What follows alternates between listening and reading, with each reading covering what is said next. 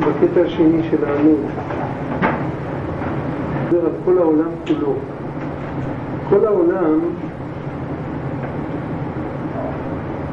התכלית שלו, זה ברור שהעולם הולך לתכלית.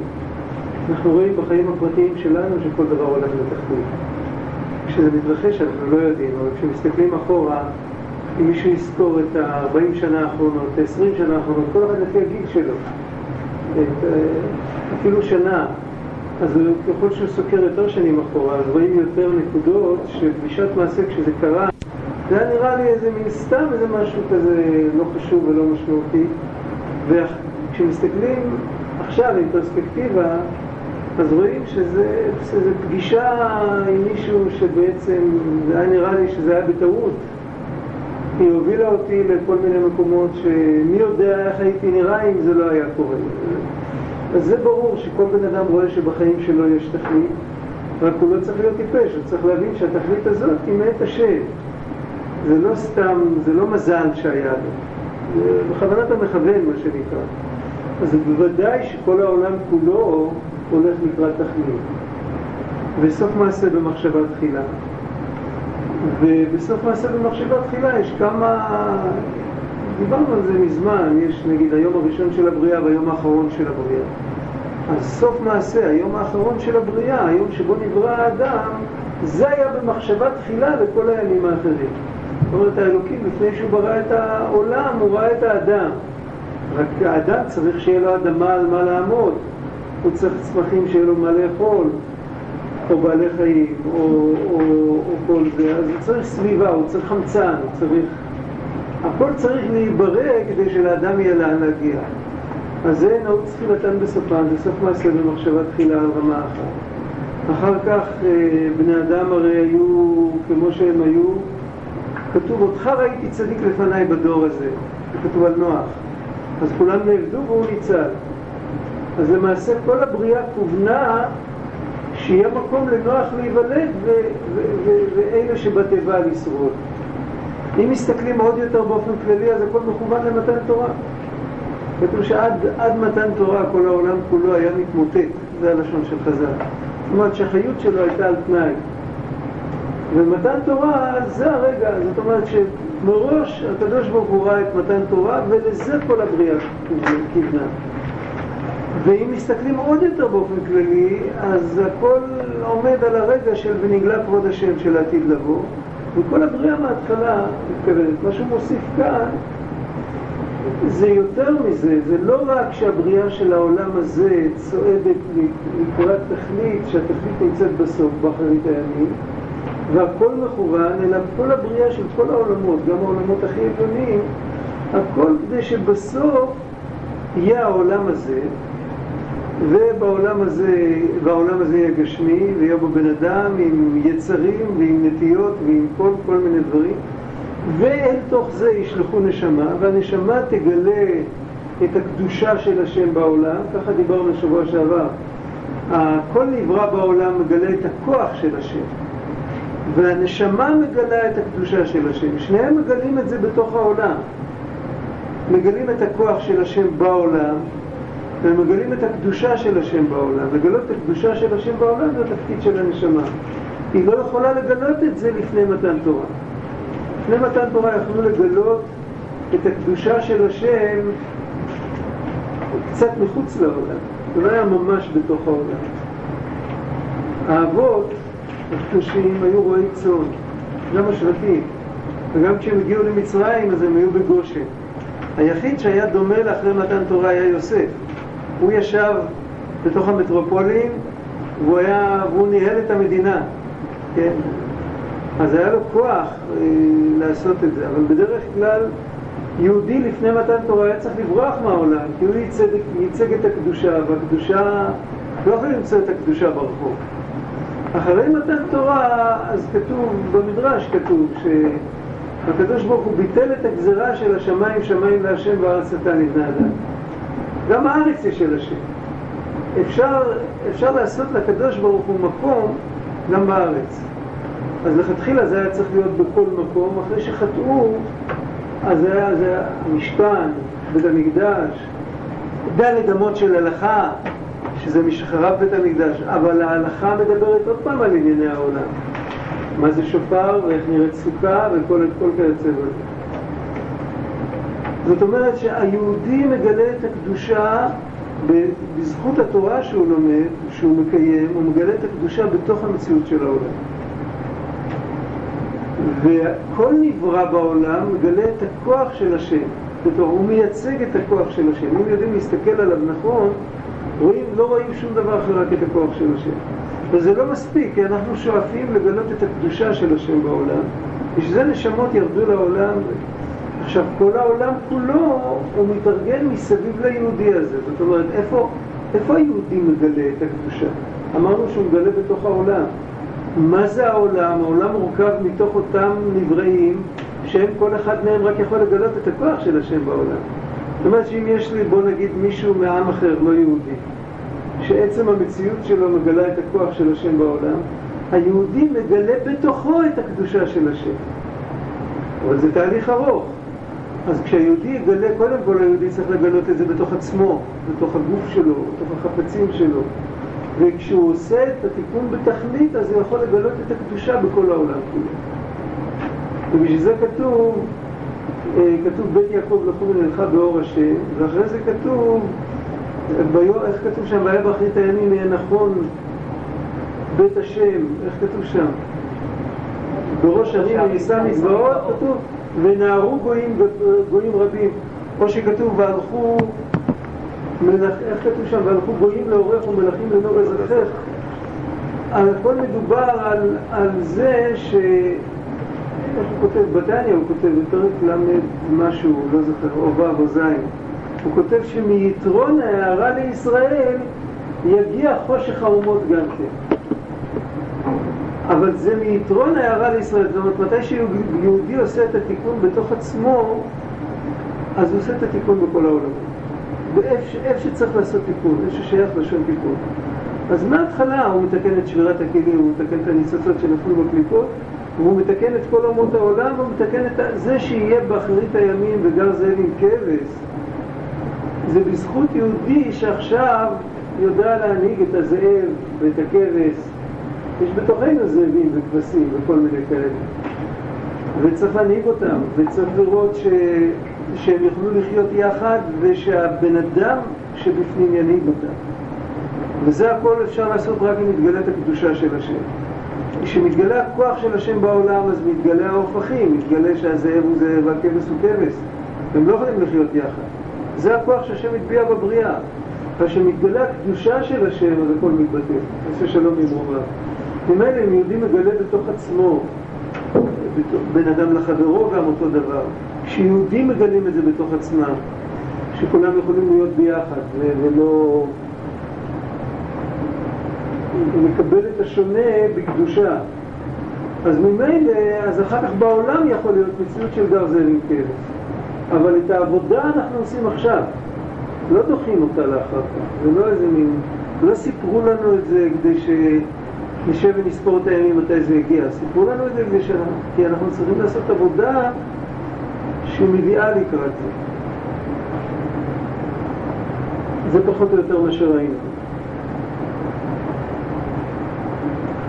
והוא הוסיף עוד דבר, הוא הוסיף שבעצם כל נברא גם מגלה את הקדושה בצורה מסוימת, לא רק את הכוח, אבל הוא מגלה שיש קדושה, הוא לא מגלה את הקדושה עצמה. כמו שאומר שמישהו מספר סיפור שרחוק קורה משהו, או שהוא לוקח אותנו ומראה לנו. נשמה של יהודי יש לה את הכוח לגלות את הקדושה בצורה של פה ועכשיו, כמו שאומרים. לא מספר סיפורים על אודות. זאת אומרת, אנחנו יכולים לגלות את הקדושה בצורה כזאת ששני דברים, קודם כל שזה יכול להפוך, להפוך להיות החוויה שלנו, ולא רק אמונה או ידיעה, ודבר נוסף, שהקדושה יכולה להפוך להיות החוויה הבסיסית שלנו, הבסיסית ביותר, המובן מאליו, מובן מאליו כחוויה, לא כמוסכמה. זאת אומרת שזה, שאנחנו נחיה בה. זה רק הנשמה יכולה לפעול בכוח התורה. והשלמות של זה תהיה רק לעתיד לבוא. עד כאן בעצם פחות או יותר ראינו. עכשיו כאן הוא ממשיך בקטע הבא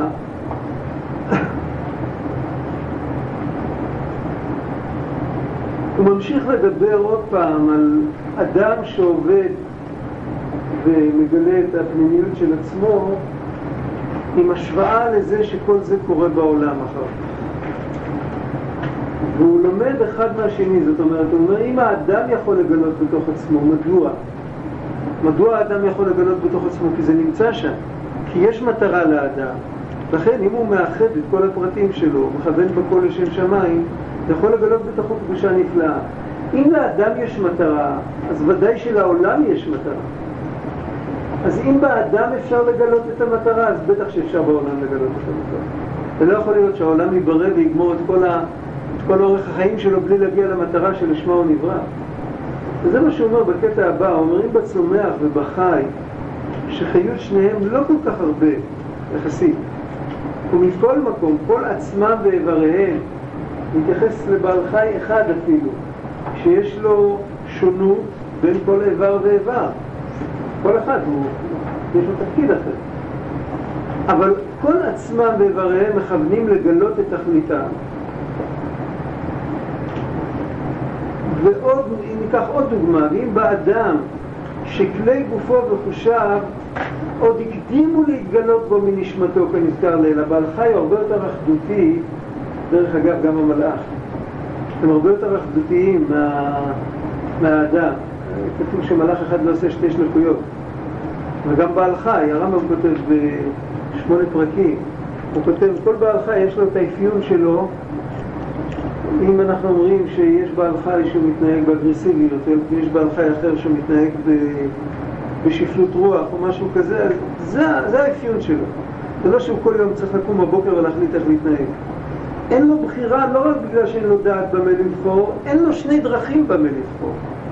ואותו דבר בעל חי, אותו דבר מלאך, גם המלאכים אותו דבר. מיכאל שר של חסד, ולמלאכים יש דעת, אבל אף על פי כן אין להם במה לבחור, כי זה המסלול של המלאך הזה וזה המסלול של המלאך האחר. האדם הוא יצור מורכב, הוא מורכב גם בצורה אופקית וגם בצורה אנכית. קודם כל הוא בנוי מכל העולמות.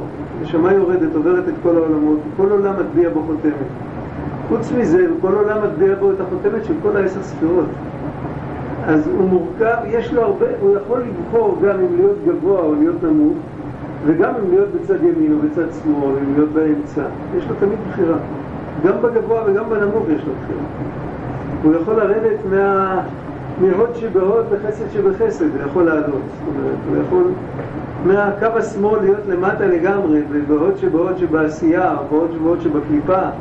אז הוא יכול לעלות עד אין קץ, כתוב ברמב"ם שליהודי יש בחירה אם הוא רוצה, יכול להיות כמו רובם בנבט, אם הוא רוצה, יכול להיות כמו משה רבינו. זה הכוח של הבחירה. אז אם אנחנו רואים שאצל האדם שהוא יצור מורכב, וממילא אם הוא יצור מורכב, החלקים שבו יכולים להופיע לא בו זמנית, וככה זה באמת קורה. האדם כשהוא נולד, אז קודם כל ההתפתחות שלו יותר איטית מאשר יתר בעלי חיים, בדרך כלל. בעל חי אחרי כמה שעות כבר עומד ברשות עצמו, רוב, רוב הילדים, לא כולם, אבל בכמה שבועות, בכל אופן, כל ההתפתחות שלהם בקצב הרבה יותר מהיר. האדם יש לו זמן, לאט לאט, ובעיקר האדם שצריך לקבל את הנשמה דקדושה, הוא צריך לחכות 13 שנים או 12 שנים אצל בת. זה המון זמן, בינתיים הוא מתאזרח בתוך עולם שכולו גשמי. אף על פי כן, זה ממש דומה כמו העולם לפני מתן תורה, ואחר כך ניתנה בו התורה, אחרי כך וכך שנים. בן אדם במוריצה מקבל את התורה. אז אף על פי כן, כבר מראש, ממתי שהוא נברא, הוא מוכן לקבל את כל הקדושה. אין שום דבר בתוכו שבאמת מתנגד לקדושה. אין דבר כזה.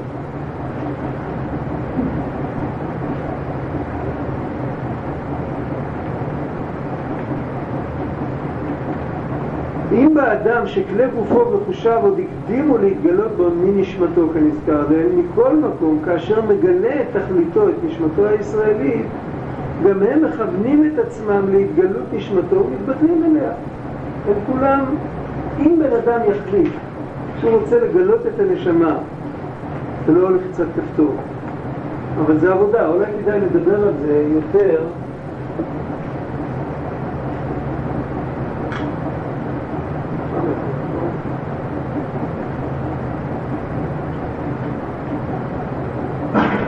אה, אולי נדבר על זה יותר, יש לגלות את הנשמה, את, ה, את המעשה של הנשמה, זה בחירה. זה בחירה, יהודי קם בבוקר יכול ללכת לבית הכנסת, יכול ללכת לבית קפה. לגלות את הדיבור של הנשמה זה בחירה. הוא יכול לדבר טוב, הוא יכול לדבר לא טוב. לגלות את המחשבה של הנשמה זה גם בחירה. אבל לגלות את, הרש... את הרגשות של הנשמה זה תהליך ארוך. ובשביל זה צריך כמה דברים.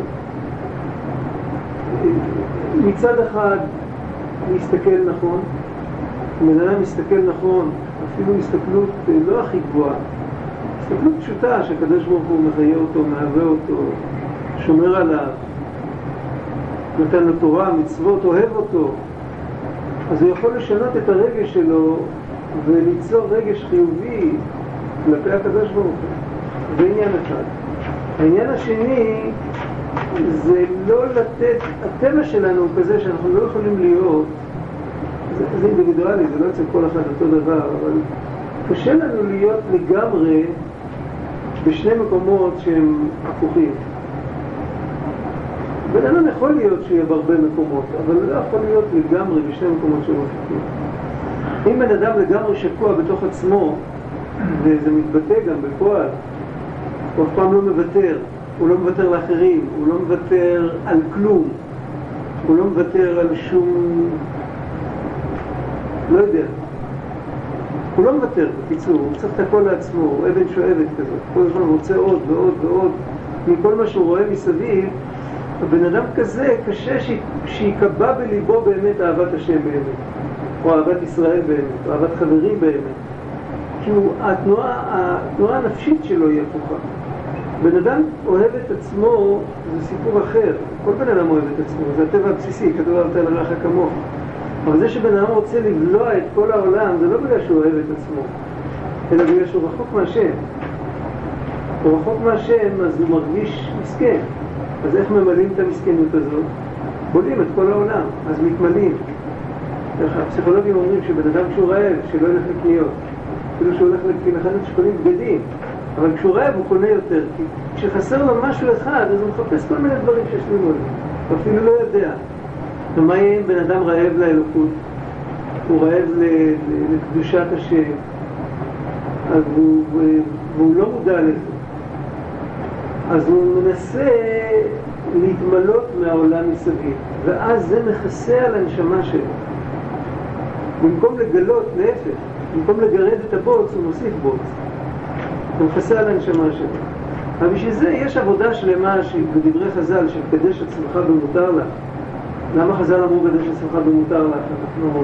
כתוב על הנזיר שהוא צייר עצמו מן היין, הוא נקרא חוטא. אותם חז"ל.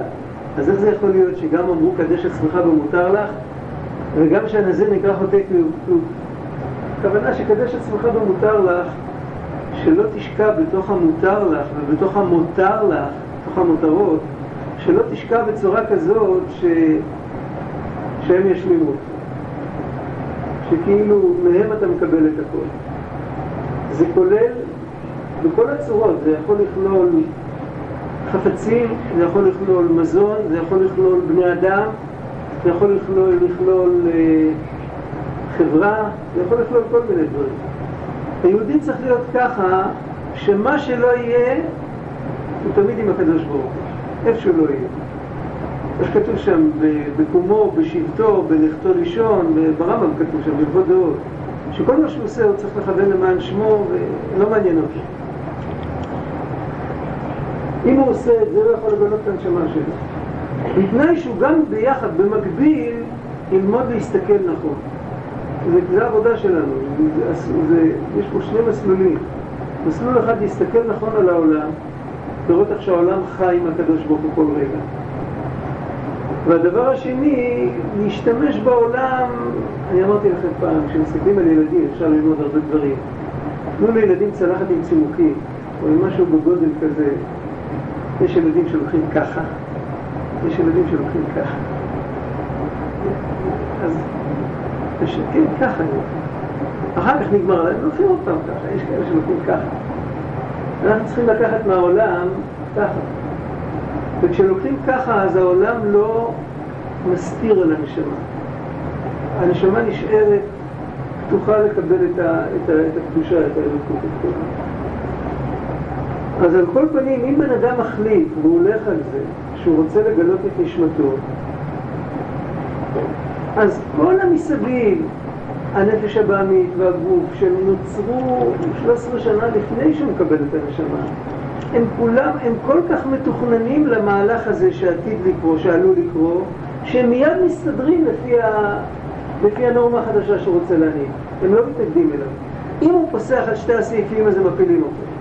אבל ברגע שהוא מחליט, אחזתי ולא ארפנו, אז להפך הם, הם עוזרים לו.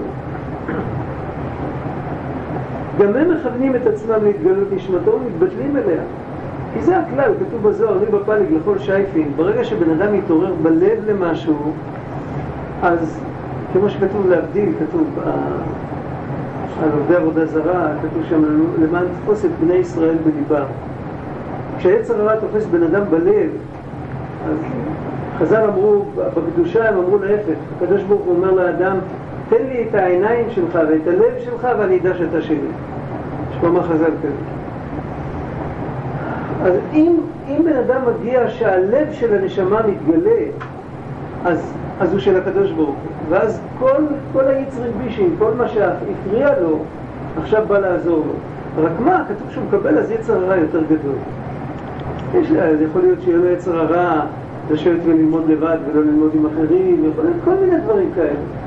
אבל היצרים האלה שהיה לו בהתחלה, כן, כל הגדול מחברו יצרו גדול ממנו, הוא עלה כיתה, הוא צריך לקבל יצר הרע יותר מתוחכם. אבל היצרים שהיה לו בהתחלה שמשכו אותו אל הגשמיות, אז זה, כמו הסיפור עם היין ההונגרי, אפשר לקחת את זה גם לשם, למרות שזה לא, לא הפירוש. מה הסיפור עם היין ההונגרי? הוא טעם יין אמיתי, אז יין פשוט כבר לא יכול לטעום יותר. מי שטוען דבש אמיתי כבר לא יכול לטעום סוכריה, כי הוא מרגיש את הזיהום. וככה גם אנחנו רואים שזה קיים בין אדם לחברו. זה קיים בכל המישורים. כשפעם אחת פוגשים אמת, אז אפילו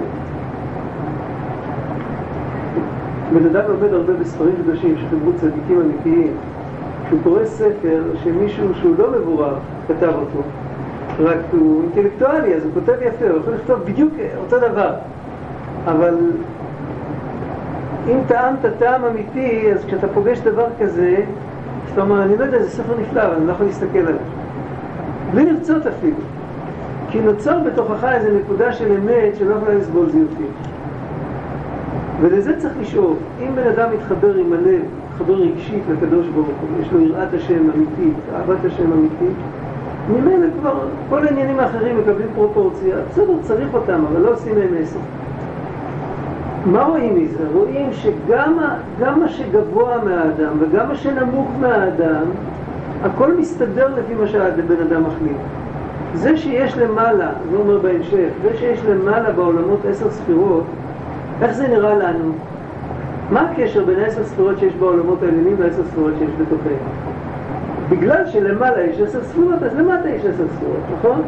עכשיו אנחנו טיפשים, אנחנו לא יודעים שלמעלה יש עשר ספירות, אז מראים לנו בן אדם, אומרים תראה יש לו עשר כוחות, מזה תבין שגם למעלה יש, אבל מה האמת, מאיפה זה מתחיל? הכל מתחיל מלמעלה.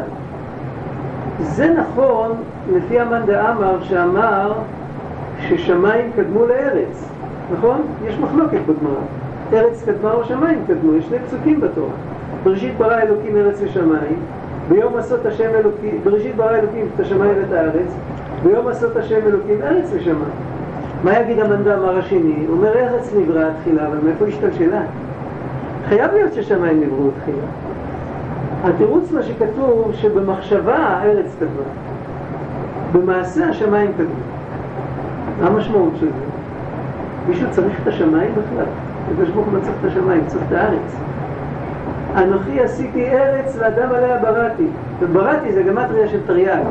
הקדוש ברוך הוא צריך יהודי שילמד דף יומי, זה מה שהוא צריך. הקדוש ברוך הוא צריך יהודייה שתדליק נרות שבת. זה מה שמעניין אותו באמת. לא מעניין אותו אצילות, לא מעניין אותו גן עדן עליון, זה הכל בדרך. כדי להגיע לאותו יהודי וכדי אחר כך לתת שכר לאותו יהודי, אז הכל, גם השכר הוא כדי שנקיים מצוות, לא, לא מקיימים מצוות בשביל לקבל שכר. נותנים לנו שכר כדי שברוב טיפשותנו נסכים לקיים מצוות, כי אחרת אולי לא נסכים. אבל, אבל האמת שהמצווה זה העיקר. הילד לומד בשביל המבחן. המורה נותן את המבחן כדי שהילד ילמד. התכלית זה שהילד ילמד, לא, ש... לא שיקבל ציון טוב במבחן. אם הוא לא ילמד, אחר כך הוא יבנה גשר, זה יקרוס. או שהוא ירפא חולים והחולה ימות. העיקר זה הלימוד, מה זה העיקר? התעודה בתוך המסגרת, זה הקליפה. אנחנו נבראנו בשביל לעבוד את השם. אז כל העולמות כולם, זה שיש בעולם העליון עשר ספירות, זה בגלל שהשם ראה לפניו בן אדם שיש בו עשר ספירות. העשר ספירות שלמעלה נובעות מהעשר ספירות שלמטה. רק הן לא נובעות בצורה של השתלשלות, אלא הן נובעות כמו שדרך נובעת ממטרה. אני אשאל את עצמנו את השאלה הזאת, דרך ומטרה, מה נובע ממה? אז ילד קטן יגיד, המטרה נובעת מהדרך, הנה אתה הולך בדרך, אתה מגיע למטרה. אבל למה אני הולך בדרך? כי אני רוצה להגיע למטרה, יש לי את המטרה בראש ולכן עוצר את הדרך. המטרה זה הבן אדם. רק המטרה של הבן אדם, שיגלה את הקדושה העליונה בתוך המציאות של הבחירה, בתוך המציאות, מטבע הקדוש ברוך הוא להיות בדירה בתחתונים. כדי שזה יהיה ככה, צריך עולמות עליונים קצת כל זה. אז רואים שגם הלמעלה מסתדר לפי העיקרון הזה של האדם, וגם הלמטה, הנפש הבאמית, הגוף, הדומם, הצומח, אומות העולם, כל מה שמתחת ליהודי, הכל נברא בצורה כזאת שהיהודי יוכל לעבוד את השם. איך כתוב שם? הוי אשור שבט אפי ומטהו בידם זעמי. היהודי לא עובד את השם, אז הוא חוטף מכה כדי לזכור, אבל הכל נועד בשביל להביא את השלמות הזאת.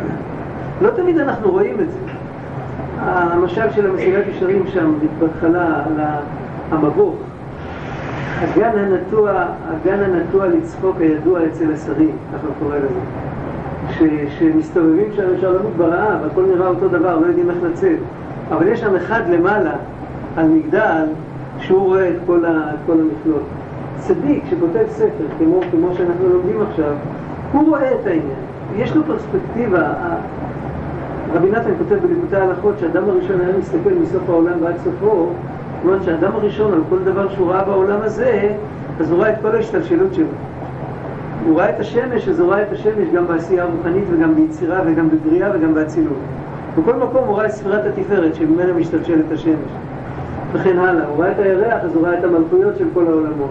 הוא ראה את האדמה, כל דבר מה שהוא ראה, הוא ראה מסוף העולם ועד העולם. עכשיו, אם נחשוב על זה רגע, הוא ראה בפרספקטיבה אחת את הכל. אז הוא גם ראה איך שבחיצוניות הלמטה משתלשל מהלמעלה, והוא גם ראה איך שבפנימיות, במחשבה, המטה זה הדבר הראשון שעלה במחשבה, וממנו הכל נובע. טוב, זה הסתכלות. הרב פייסצנה מלמד הסתכלויות. הוא לא מלמד מוסר, הוא לא מלמד הדרכות. הוא מלמד איך להסתכל. ההסתכלות הזאת עושה לנו כמה דברים, צריך להבין. קודם כל צריך לנסות לבד לראות מה זה עושה. הפשטות, הסתכלות כזאת, קודם כל מטילה עלינו אחריות גדולה. מצד שני, גאווה היא לא משאירה לנו בכלל. זה בעצם כל מה שדיברנו מהתחלת השיעור עד עכשיו, חז"ל אמרו בשורה אחת, בסנהדרין כתוב, חייב אדם לומר, בשבילי נברא העולם.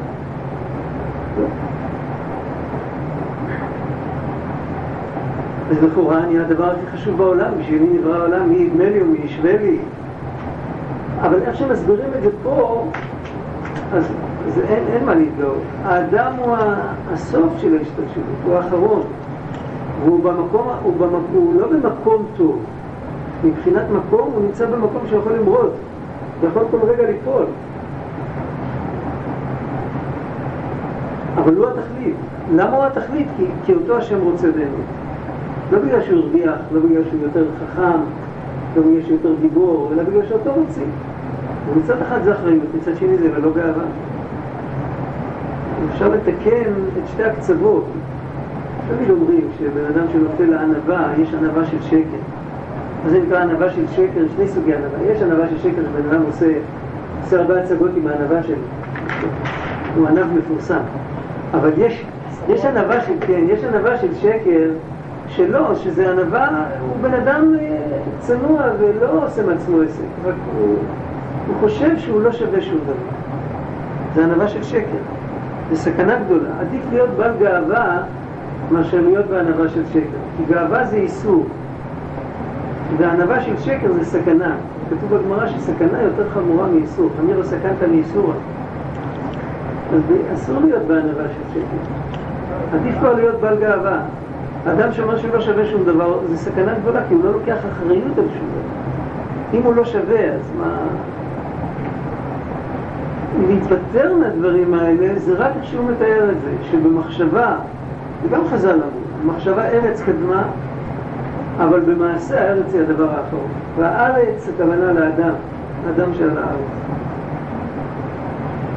עכשיו, אם זה נכון, שאם יהודי מגלה את הכוחות שלו, אז כולם מסביבו עוזרים לו.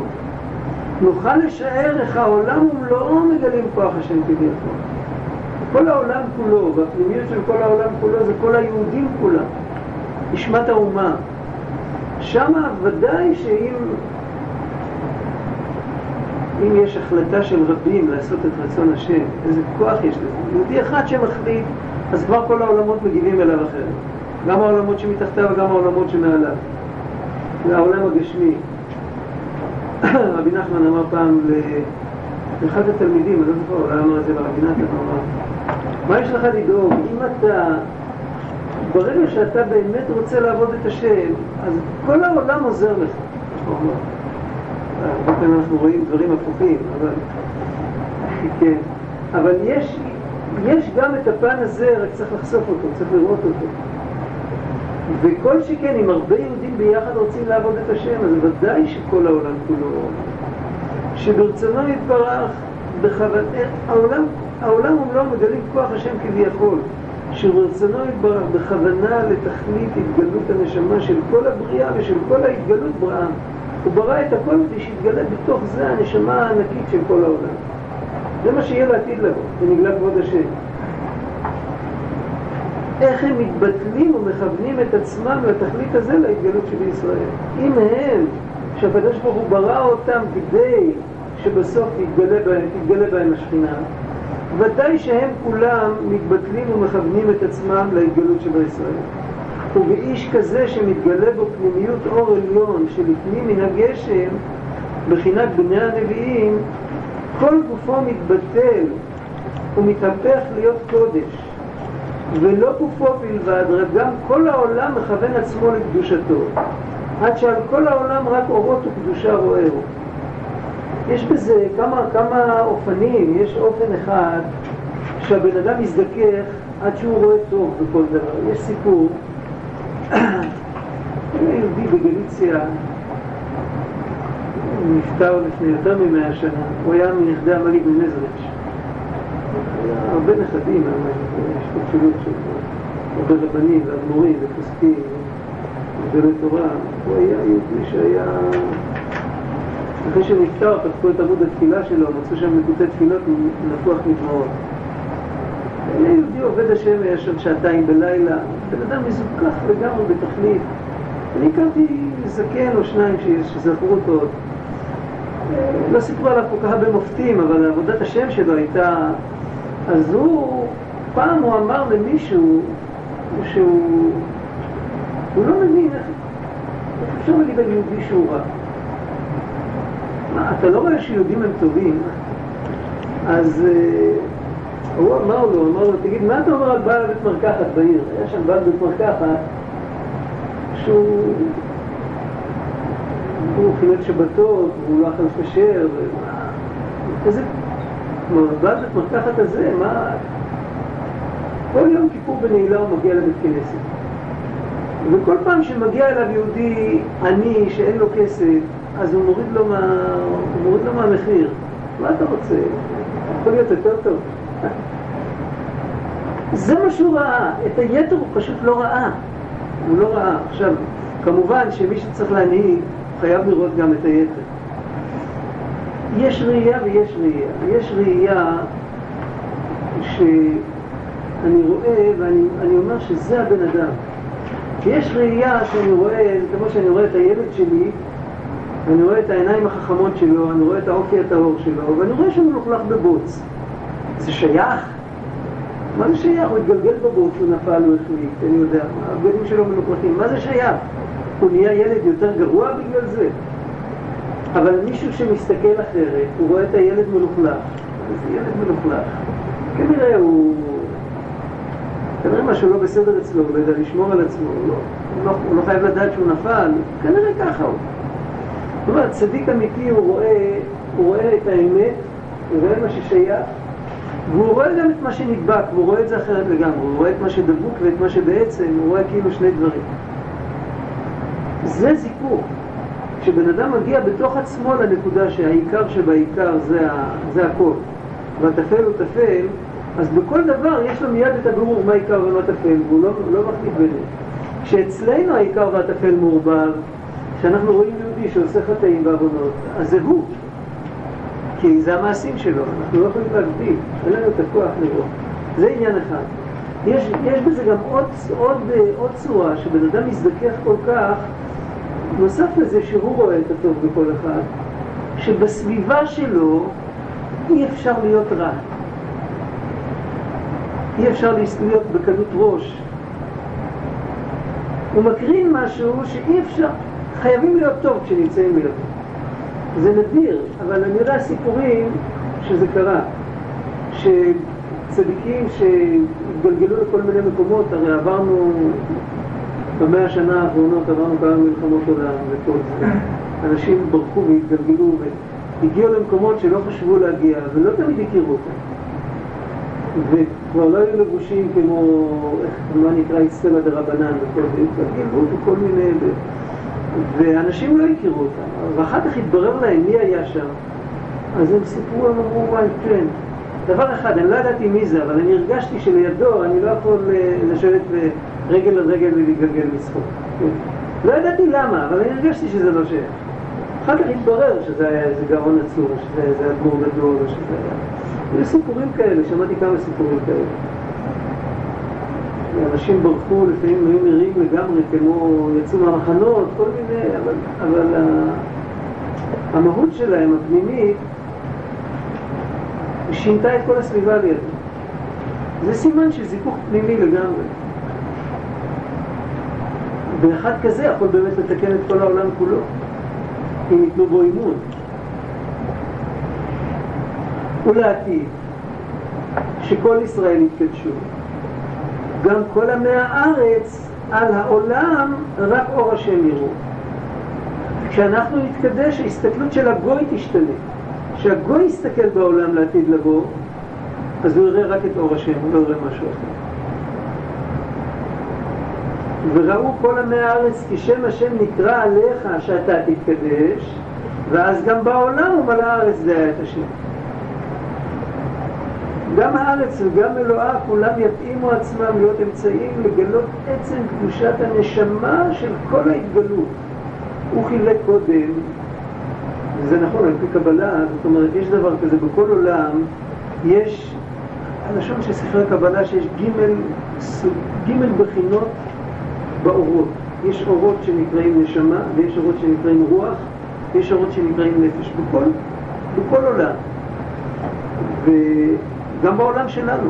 זאת אומרת, כמו שיש לאדם נרן, יש לו נפש רוח נשמה, גם לעולם יש נפש רוח נשמה.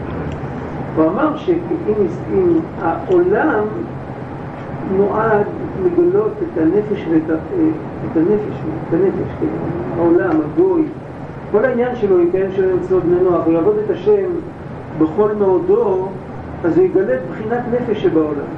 בחינת נפש שבעולם זה עניין של שבני אדם מקבלים הכרה שיש בורא ויש מנהיג ויש להם איזושהי משיכת הלב לעניין הזה, אבל לא מעבר לזה. ויהודי שעובד את השם בכל מאודו, אז הוא יכול לגלות גם את הרוח וגם את הנשמה. עכשיו, מה יהיה לעתיד לבוא? לעתיד לבוא יהודי יעלה בדרגה כזאת שהגוי גם הוא יוכל לראות את הנשמה, לגלות ולראות את הנשמה שיש בעולם, לא רק את הנפש. כי הלא כלים הם לגלות את כוחו הגדול. ואם באיש, היום, בזמן הגלות, באיש דעתו ותכליתו המתגבר ונראה בו, משנה גם את בשרו ואור פניו עד שגם בהם תאיר חוכמתו, כמו שאמר הכתוב חוכמת אדם תאיר פניו, לא כל שכן שעל העולם קדושת השם תאיר באור הרב שהתגלה לעתיד על ידי ישראל. מה אומר כאן? כמו שהיהודים זה הנשמה של העולם, זה הבסיס של הדיון. אם נשמה יכולה לגרום לגוף שפניו יאירו, אז היהודים יכולים לגרום לעולם שהעולם יאיר. זה העניין. אבל הבן אדם שגורם לזה שפניו יאירו, הוא לא עושה את זה כשפניו מאירים. הוא עושה את זה כשפניו עדיין לא מאירים. כל העבודה הקשה שלו זה כשהוא עדיין בתחילת הדרך. וכתוצאה מכך, ביום אחד פניו מתחילים להאיר. זאת אומרת, הזמן של העבודה הוא עכשיו. כתוצאה מכך, איך כתוב שם, כבוד השם עלייך יזרח, לא זוכר כתוב בדיוק המילים, אבל זה לעתיד לבוא, אבל העבודה היא עכשיו. עכשיו הוא מסכם את מה שדיברנו קודם. ממילא יוצא שהישראל הוא התכלית, ומזה אפשר להבין, וכיוון שאמרו קדושינו זכרונם לברכה, שגם תכלית העולמות העליונים הוא הישראל, שימו לב למילים, הוא הישראל בעבודתו אשר בבחירתו. התכלית של כל העולמות כולם, גם העולמות העליונים, זה שיהיה ישראל עם עבודה בבחירה. והיות שכך אמרו קדושינו זכרונם לברכה, זה כתוב בחז"ל, אם כן ההתגלות שנעשית מן העולם ועד העולם, מההתחלה עד הסוף, העליונים והתחתונים, כל ההתגלות הזאת לפי דיוקן וצורת ישראל מתגלה. זאת אומרת, הקדוש ברוך הוא רצה יהודי שיש בו ימין ושמאל, לכן הוא האציל עולם עליון שיש בו חסד וגבורה. כיוון שישראל הוא הכלי אשר בו התכלית ונשמת כל ההתגלות מתגלה בו בישראל, כמו במשל שנפש האדם פשוטה, למדנו את זה מזמן, והנפש של האדם היא נפש, היא חיות. העיניים מגלות ממנה את הראייה והלב מגלה ממנה את הרגש, כל דבר מגלה משהו אחר. וכיוון שהתגלותה על ידי כלי הגוף, לכן לפי צורות הכלים כוחות האלו מתגלים. החוש המתגלה בעיניים הוא ראייה, ובאוזניים נבדל ממנו בכוח השמיעה. אף, שבנפ... אף שנפש כולם רק כוח פשוט הוא, ועל אחת כמה וכמה בפשטות של מרום, בפשיטות של השם יתברך, שאין פשטות ויחידות כמוהו, ואת כל הכלים, גם העולם המגלים את כוחו, הרי כל אחד מגלה מהם רק נקודה אחת, מגלה מהפשיטות הזאת רק נקודה אחת קטנה. למה, מי צריך את הכלי הזה שמגלה נקודה אחת קטנה? הקדוש ברוך הוא נמצא, הוא לבדו ואין זולתו, מי צריך את כל המערכת הזאת שמגלה כל אחד מין דבר אחד כזה? הוא התברך ברא לתכלית זו שאורו וקדושתו התגלו בישראל בליבו ומוחו, שצורת כל ההתגלות לפי דיוקן בצורת ישראל. אז אנחנו גם התכלית של העולם, ובעקבות זה גם התוכנית של העולם. ומעתה, עכשיו לפי זה, זה התחיל הדיון בתחילת המאמר הזה, הוא התחיל עם קטע מהפרדס. חזרנו על זה בתחילת השיעור הקודם, אבל לא כולם היו פה. אה, התחיל עם קטע מהפרדס, כתוב בפרדס, אולי נתחיל לזה מצד אחר. יהודי כשהוא אומר אה, תפילת עמידה, אז הוא אומר עושה שלום ממרומיו, הוא יעשה שלום עלינו. הוא אומר עושה שלום ממרומיו, הוא פונה שמאלה. הוא יעשה שלום עלינו, הוא פונה ימינה. למה שמאל קודם? כי כשעומדים פנים אל פנים, זה הרי המשל, כאילו עומדים פנים אל פנים, אז, אז השמאל שלי זה מול הימין שלך. אז אני מתכופף קודם לימין כביכול שלמעלה. כשאומרים קדיש גם הוא עושה שלום בסוף. אז פונים קודם ימינה. למה? אז אומרים, כשאומרים קדיש כבר לא עומדים פנים מול פנים, עומדים מאחורה. עומדים מאחורה, אז הימין הוא מול הימין. וזה ככה בדרך כלל מסבירים. השורש של כל העניין, זה כתוב בשערי הוראה. של רבי יוסף דיפטיליה, שהוא שואל למה, למה אנחנו מציירים את ספירת החסד בצד ימין, אם צריכים לציין אותה בצד שמאל. אם אני מצלם בן אדם, באיזה צד אני רואה את, הצד, את היד ימין שלך? אני רואה אותה פה. ואתה רואה את, הצד, את היד ימין שלי, אתה רואה פה, בצד שמאל שלך. את העשר ספירות שמסיירים את החוכמה בימין, את החסד בימין, היה צריך לצייר הפוך. אז הוא עונה בגלל שאנחנו לא פנים אל פנים, אנחנו מאחורה. ככה כותב רבי יוסף גיקטיליה בשערי אורה. הפרדס שואל את אותה שאלה. הוא עונה שתי תשובות. הוא עונה תשובה אחת, הוא אומר שלמעלה אין ימין ושמאל. לא שייך בכלל, זה אין סוף. תשובה שנייה הוא אומר, אנחנו לא כמו שעומדים פנים אל פנים, אנחנו כמו צל. כשהצל הולך אחריי, הימין שלי זה הימין של הצל. אנחנו לא השתתפות, אנחנו צל. אז הוא שאל בתחילת, בפרק שם, במאמר, בתחילתו, הוא שאל איזה שתי תשובות שסותרות אחת את השנייה. יש ימין ושמאל למעלה, אין ימין ושמאל למעלה. עכשיו אומר, הרב יתייסצנה אומר, אחרי שאנחנו סיכמנו את כל מה שסיכמנו עכשיו, אפשר להגיד ששני הדברים נכונים. אין ימין ושמאל למעלה. ואצלנו יש ימין ושמאל. אבל כדי שאצלנו יהיה ימין ושמאל בשלמות, הקדוש ברוך הוא יצר ימין ושמאל למעלה, כדי שיהיה מאיפה הימין ושמאל שלנו ישתלשלו. עכשיו זה צריך להסביר. הקדוש ברוך הוא יכול לעשות ימין ושמאל למטה בלי לעשות ימין ושמאל למעלה. השאלה היא בכלל, אם התכלית זה העולם הזה שלנו, אז צריך את העולם הזה, אמרנו, הטיפשים רוצים גן עדן, יברו להם גן עדן, רוחניים, אבל מה צריך סדר השתלשלות כזה ארוך? יש עולמות מעל עולמות, עולמות למעלה מהגן עדן, מה צריך את הכל? מה שכתוב, זה נשמע ציטוט ממקורות יותר קדמונים, אני ראיתי זה במאמר של האדמו"ר הרש"ב, ונראה לפי הסגנון, יכול להיות שזה הסגנון שלו, אני לא יודע, נראה שהשורה הזאת זה, אבל אין שם, לא כותב, אני לא יודעת את זה, וכתוב שם כך,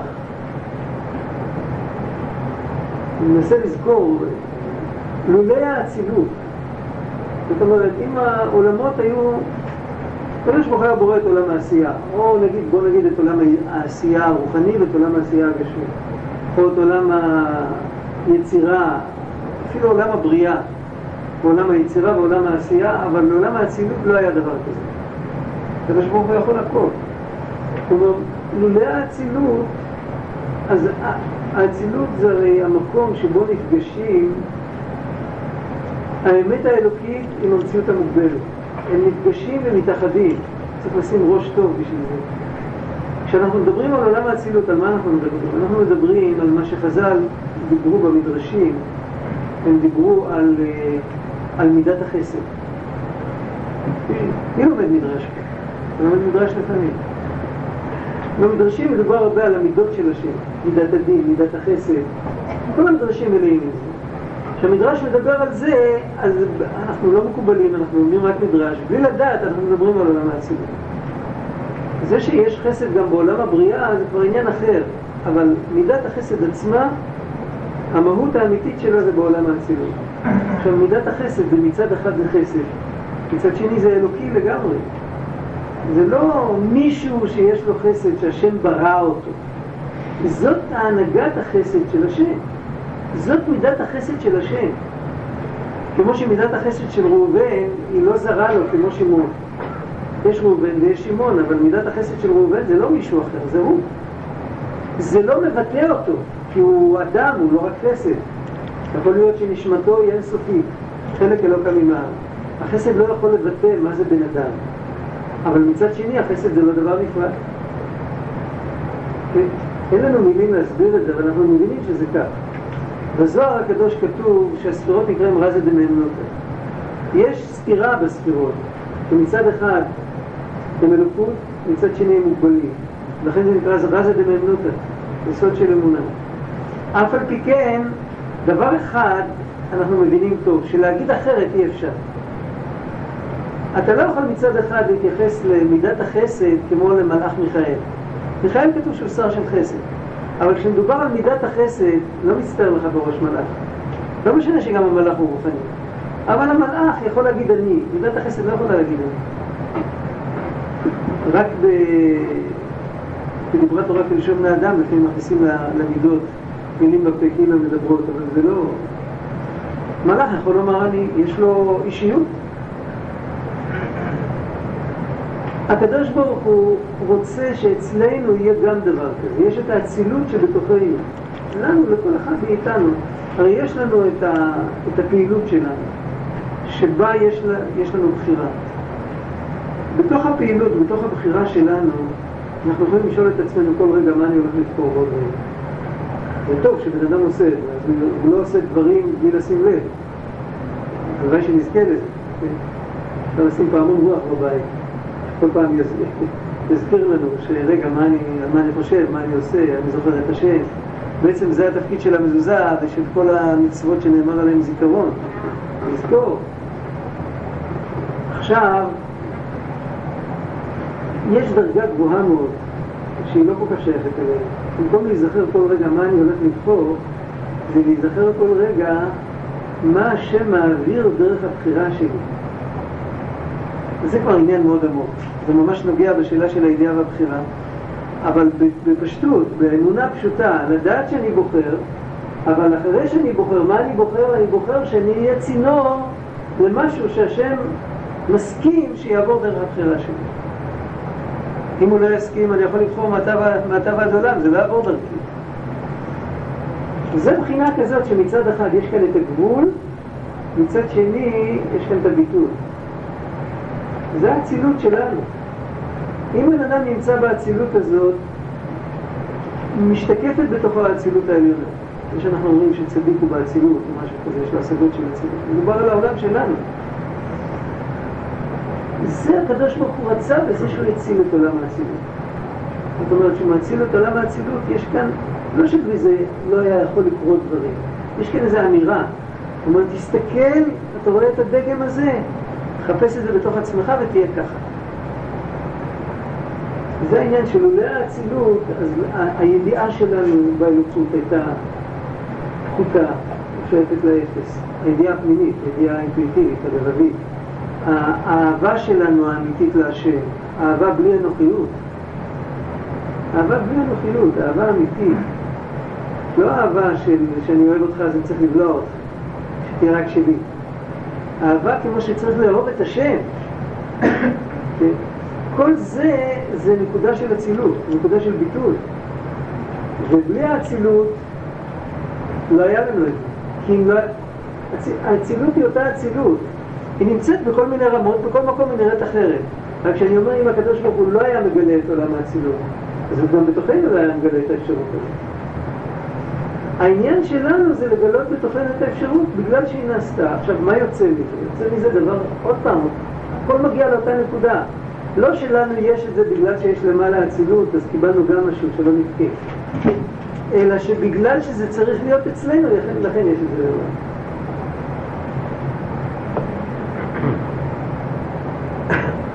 אז יוצא ששניהם אמת. אין ימין ושמאל למעלה באופן עקרוני, באופן מהותי. אבל היות שאנחנו, הקדוש ברוך הוא רוצה שנבחר לפעמים בין ימין ושמאל, או שנעבוד אותו גם בימין וגם בשמאל. גם במעלה וגם במטה. לנו יש שישה קצוות, יש לנו עשר ספירות. אז לכן, יש למעלה גם את העשר ספירות, כי למעלה צריך שאל תוך המגבלה של העשר האלה יתחבר תודעה של הוא לבדו ואין זולתו. אז כדי שזה יקרה אצלנו, אז צריך שיהיה למעלה עשר ספירות, ושצריך שיהיה האחדות שבתוכם. בשביל זה עולם האצילות נקרא עולם האחדות. אני גם לא יודע מאיפה המקור של הביטוי, אבל ככה הוא נקרא בספרים יותר מאוחרים. המילה עולם והמילה אחדות זה לכאורה, זה עולם, רש"י אומר בקהלת שעולם זה לשון נעלה. בעולם האחדות לא מתכוונים שמשהו שמעלים את האחדות, חס ושלום, להפך, זה משהו שמגלה את האחדות בתוך כל השינויים. הדגם הראשון של בירה בתחתונים הוא בעולם האצילי. לגלות את האינסוף בתוך, ה... בתוך השונים, לא בתוך הנפרדים, כי אין שם נפרדים, אבל בתוך השונים. ובכוח זה אנחנו יכולים לגלות את האינסוף בתוך הנפרדים, בתוך המציאות שלנו.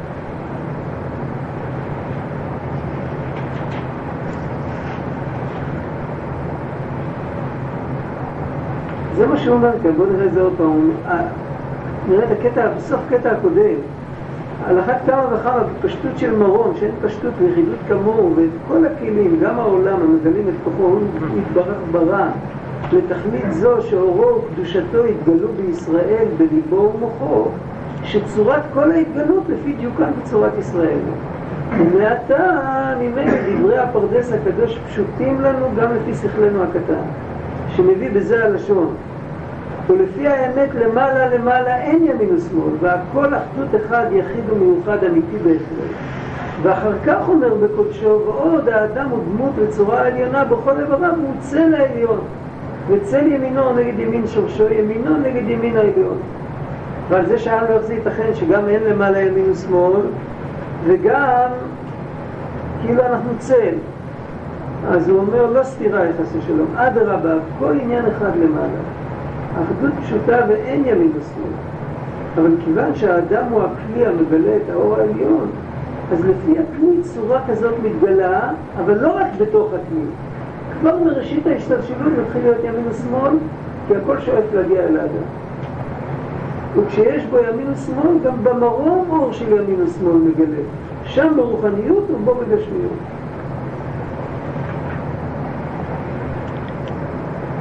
טוב, עכשיו מתחיל עוד עניין. יש הרבה מה לעשות, זה נראה כאילו דברים גבוהים, אבל יש הרבה מה לעשות עם העניין הזה.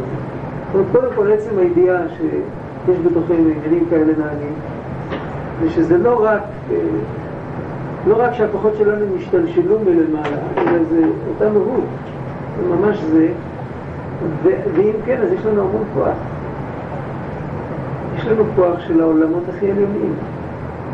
ומה שעומד להעלים ולהסתיר זה סך הכל העולם הזה. לא, לא כל כך.